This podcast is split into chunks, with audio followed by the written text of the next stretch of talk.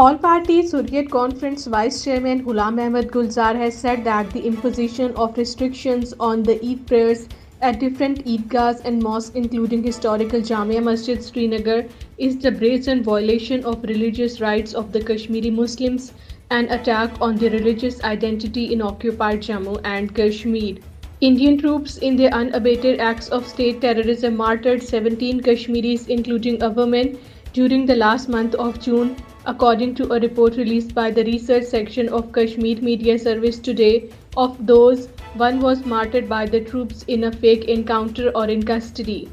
Since Hindutva regime led by Narendra Modi came to power in India in 2014, Indian journalists who are critical of the Modi's policies in general and those in occupied Jammu and Kashmir in particular are target of the ruling dispensation in New Delhi, Web portal The Wire picked up the case of a Telugu journalist as an example and said trolling and online harassment are not new in the present-day India. In an attempt by the Modi regime to show heavy presence of Hindus everywhere in occupied Jammu and Kashmir, 62-day-long annual Amarnath Yatra commenced on Saturday to the cave located at the Pahalgam in Islamabad district of Indian illegally occupied Jammu and Kashmir. The first batch of the Yatris was launched from the base camp, a small village 3 kilometers away from the Pahalgam, in Pahalgam amid intensified restrictions.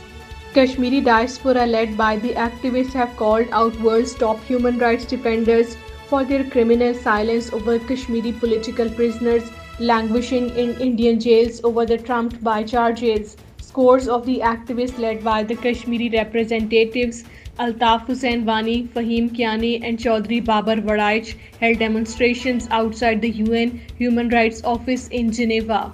Deaths of at least 3 people, including a policeman, were reported in clashes between the Kuki Christian tribe and the Indian security forces in Manipur, violence which began in early May has led to the deaths of nearly 200 people and displaced over 60,000 Muslim members of the Christian tribe. Pakistan told the UN General Assembly that the Security Council's inability to secure the implementation of its resolutions on Palestine and Kashmir to enable their peoples to exercise their right to self-determination were the greatest failures of the 15-member body that has also eroded its credibility. Ambassador Munir Akram, in his remarks on the Council's annual report on Friday, said despite Security Council's unvocational revolutions calling for a UN-supervised plebiscite in Jammu and Kashmir, India continues its occupation of Kashmir through a reign of terror imposed by an occupying army exceeding